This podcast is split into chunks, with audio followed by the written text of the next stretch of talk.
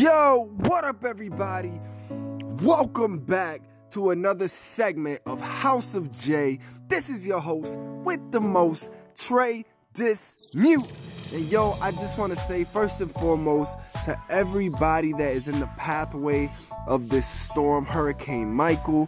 I pray, I really pray that you be mindful of your surroundings and the things going on um, in the area. Please um, contact your friends and family on the coast of Florida and, and in the inlands that's in the pathway of this storm.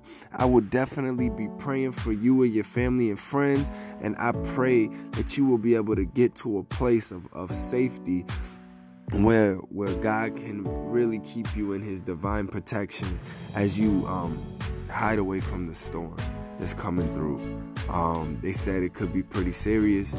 We've heard that before, but let's really take caution and be wise in our decision making when it comes to this uh, this matter. All right, y'all. So, yo, let me tell you, um, I, I'm I'm very grateful for the, the subject matter today and the and the revelation that I've been given, but I'm also glad that you know it got brought to my attention because it was also very saddening at the same time. And it was because I had a conversation with an individual who they were telling me how they feel like giving up. They, they, they're having a lot of issues with doubt and, and and their faith and things going on because they feel like every time they take a step forward, they're taking three or four steps back. And I know, you know, how that could feel. I understand. Like, I, I really, I really do. And sometimes we feel like we're moving forward, but some, like, we keep getting pushed back and we start becoming doubtful if we're even doing the right thing and, and, and the situations, the circumstances going on in our life. But that's what I really want to talk about today and really hone in on and identifying doubt and what it really is and how it affects us and how we can like actually overcome doubt and become the men and women of God that, that He has created us to be. So, yo, do not go anywhere, yo. I'm going to be right, right, right back on the House of J.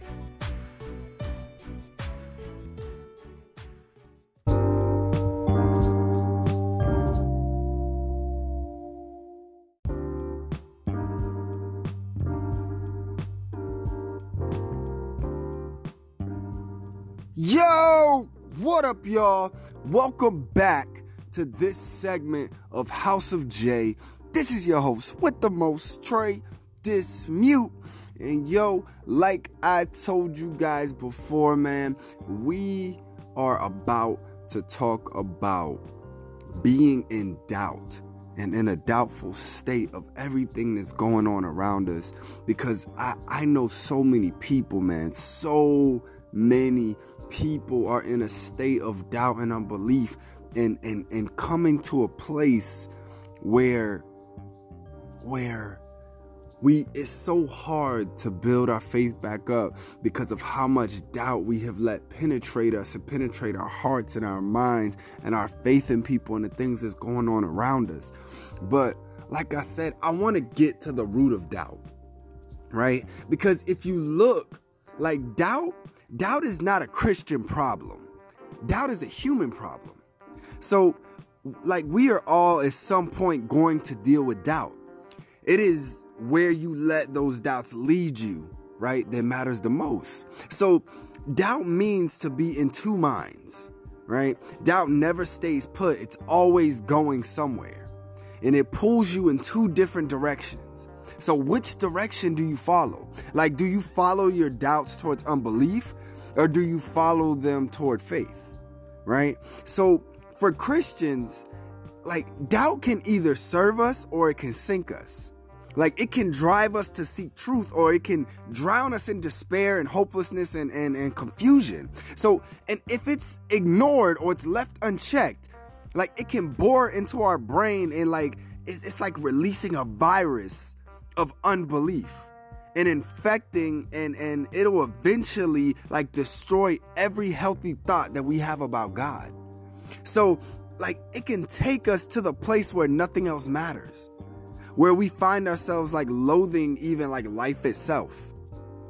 So if left unchecked, like intellectual doubt, it it it it it metastasizes and it is seeping its way into our emotions and collecting like this this just wide array of like fears and worries anxiety like anger um, um, confusion, depression, and and ultimately like despair at the thought of being like played or or duped or envisioning a life without our once like belief that we cherished in God. So we got to take the time, right, to identify our doubts that we struggle with the most. Like we have to ask God for guidance and wisdom as we learn like how to address our doubts in a way that will lead us um closer to a place where where he dwells. So I want to talk about right? I want to talk about like what is the root of doubt. Like I heard this story once and this was this is a while ago and I'm sure man like maybe some of you heard it um a long time ago and I don't know if it was real or not whatever but but just just roll with me on this one. So I heard I heard a story once and it's a weird story. And it's about a lady who became concerned for her pet snake, right? And and it's weird, you know, people have pet snakes to me, but like if you it, it, like anyways, we're we're not talking about like a small snake that she had. So she had a, a, a big long python, right? And let me tell you why this story was so weird. Because she says that she's disturbed, you know, because apparently her snake wasn't eating. So she she went out and she sought like a, a her veterinarian for like a little bit of advice or whatever. So the doctor asked her, he said, So by any chance, like, does your snake sleep with you? Right? He asked her that. And the lady said, Yeah, um, it's funny that you should ask, but yeah, my snake does sleep with me. So the veterinarian told her, he said, the reason that your snake doesn't eat is because it's sizing you up and it and it's purposely starves itself because it's waiting for the opportune moment to consume you. So she's li- if you think about it, she's literally sleeping with the enemy. So like I said, uh, listen, whether this story is true or not, like that snake right? Satan also, he studies us and he knows us better than we know ourselves. And he wants nothing more than to consume us and our faith. And as Christians, we're like in the midst of a war, a spiritual war, whether you believe it or not. And this war can be tricky to like detect and realize if you're not discerning. And that's because like it's a war that takes place in an unseen world that we don't see. We don't physically see it with our eyes. Like um um Paul Paul wrote like that that we do not like wrestle against flesh and blood but the battle is is against the rulers against the authorities and against the cosmic powers over this present darkness and it's against the spiritual forces of evil in the heavenly places. And also in some other versions, says the spiritual principalities. So that means that we have to treat our doubts as frontline attacks from the enemy. Like far from like any attack of Satan that could look like um the most think of the worst thing your worst fear dressed up in a, a demonic suit whatever think of your worst fear and that's like it's not that's not what it is like Satan and his demonic hosts are powerful spiritual beings, right? But they deceptively align around a common goal to destroy our faith. And listen, I can't stress this enough. The, the evil one, he wants to stretch our doubts until until they snap and it results in this unbelief. So we have to resolve to not let the devil lead you into unbelief. You have to turn your doubts towards God and so that you can continue to, to doubt towards your faith. So make sure you pray for the Holy Spirit to protect you from the doubts of the evil one. who is Satan. We have to pray for the strength to overcome every scheme and plan that Satan has put in place. Like when you think about the Bible, there was so many people, right, who doubted in the Bible. As Adam, as Eve, as Abraham and, and, and Sarah. Job doubted, um, Habakkuk, John the Baptist, Thomas Peter, Paul. Like the, the list goes on. There was a lot of people, right? But but some of these people, they doubted God's plan. Others walked with Jesus, yet they still doubted him. And in those and and and like those that were in Jesus company, if they could still doubt him, what I'm talking about people who actually walk with Jesus, if they can still doubt them, then how much more susceptible to doubt do you think you can be? Like, isn't it? I think it's really reassuring to know that you're not alone in your doubts. Like, people had doubts before you, and they're gonna have doubts after you. People, they find, we gotta find strength, right, today and knowing that despite their doubts, that God used all of these doubters for his glory. And God will certainly do the same to you when you when you put your doubt and your faith in him. So you have to pray that God will use you in a mighty way despite your, despite your doubts, to take comfort in knowing that you're not alone in your doubts. And and like I want you to really seek out like a, a, a, trusted person. It doesn't matter who it is, your, your pastor, your friend, your teacher, your parent, and and I want you to completely be honest and share with them your doubts. So I want to talk about one of the facets of doubts. I've been I've been doing um, a lot of reading and studying, and and one of the first um, um, facets of doubt, right, that I I notice maybe one of the most prevalent is is emotional doubt, and and I don't think nothing paralyzes a Christian's once like you know their vibrant faith than than emotional doubt. All that faith they had that it gets paralyzed by emotional doubt. And and this first facet of doubt that I'm talking about is probably one of the most brutal ones. Like it wears you down and at its peak, like at the worst, right? It can it can bring you to the end of yourself and start drowning you in despair. Like generally emotional doubt arises when like when we experience or hear about something that is is hard to like reconcile with or you know a, a, a good and loving god. Like it's it's in wrestling through the problem of suffering and and evil where we feel the full force of emotional doubt. And this is where we ask god why. Like why is there evil and suffering in the world? And knowing that there's is evil and suffering doesn't give us a real reason to dismiss the existence of God.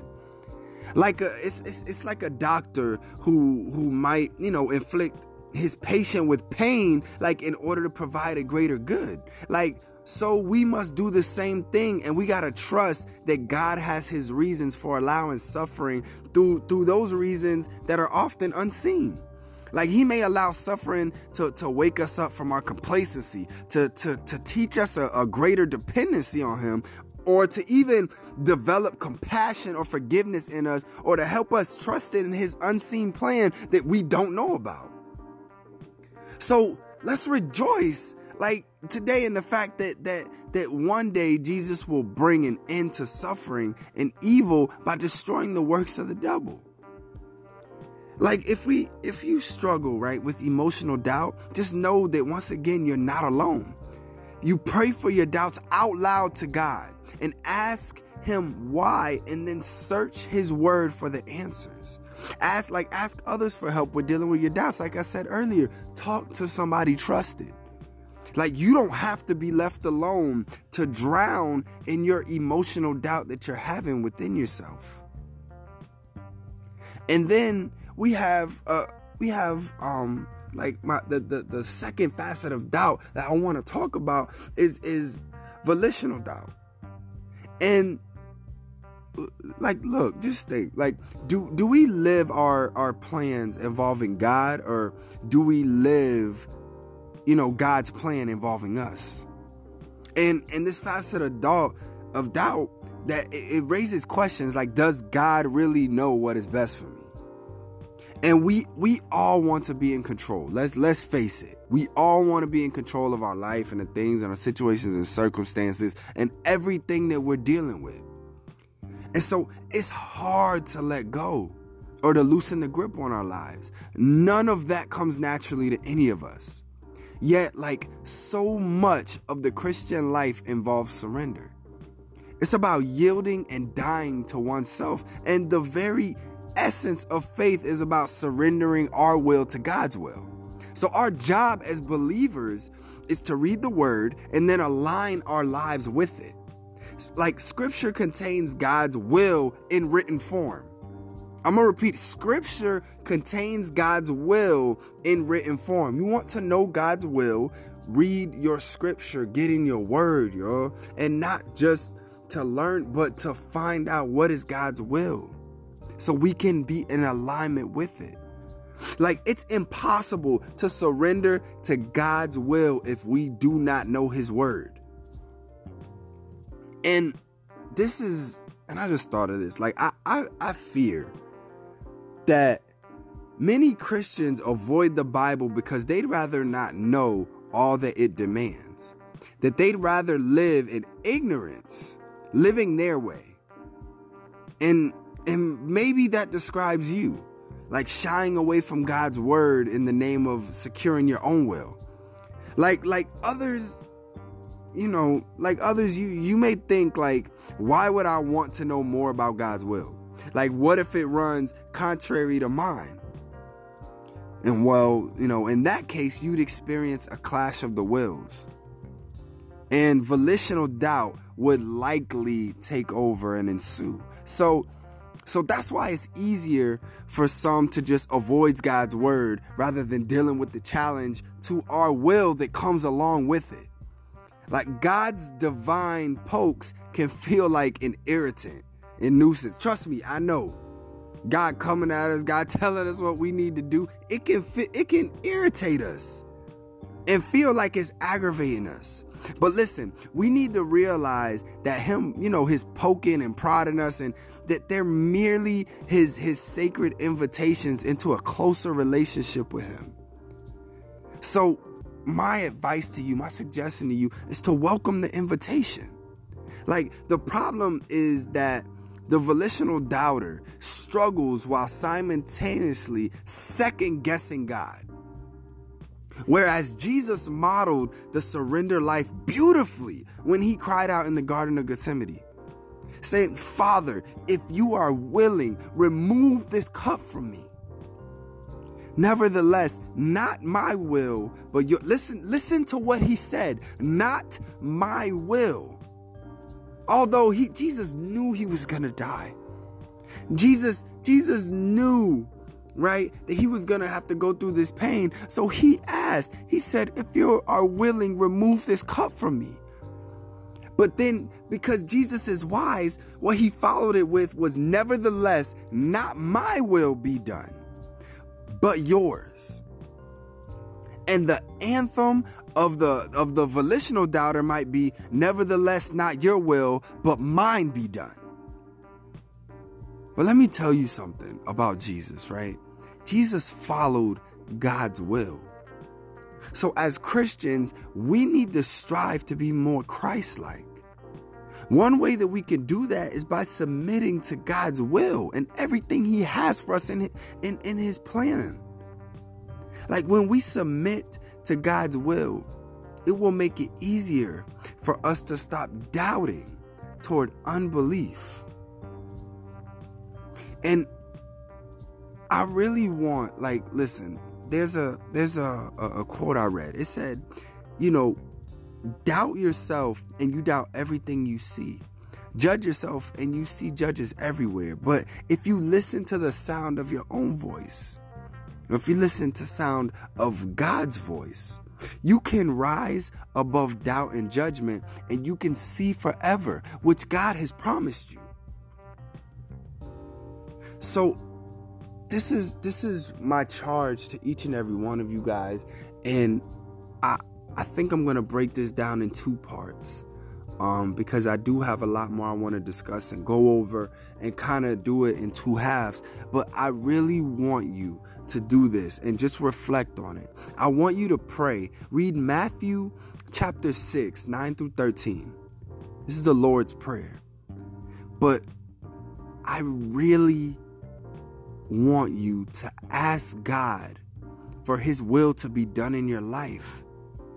And ask yourself, what is it that I need to do to relinquish control of myself and my will and my intentions and everything that I want to do and allow God to take over so that I can experience freedom from myself from my feelings and emotions that take over, and from any doubt that is causing me to fall victim to the schemes of the enemy. I love each and every one of you guys. I pray, I pray, I pray that this was able to penetrate somebody and really bring them to a place of conviction in their life, of striving and growing to a place where we are no longer doubters, but we are good and faithful stewards and faithful servants of the one and true living God. This is Trey Dismute. I'm signing off, y'all. Thank you for listening to another episode of House of J. Stay tuned for part two of In Doubt. It will be coming up next week. I love you guys. Have a blessed night, and I will talk to you later. Peace.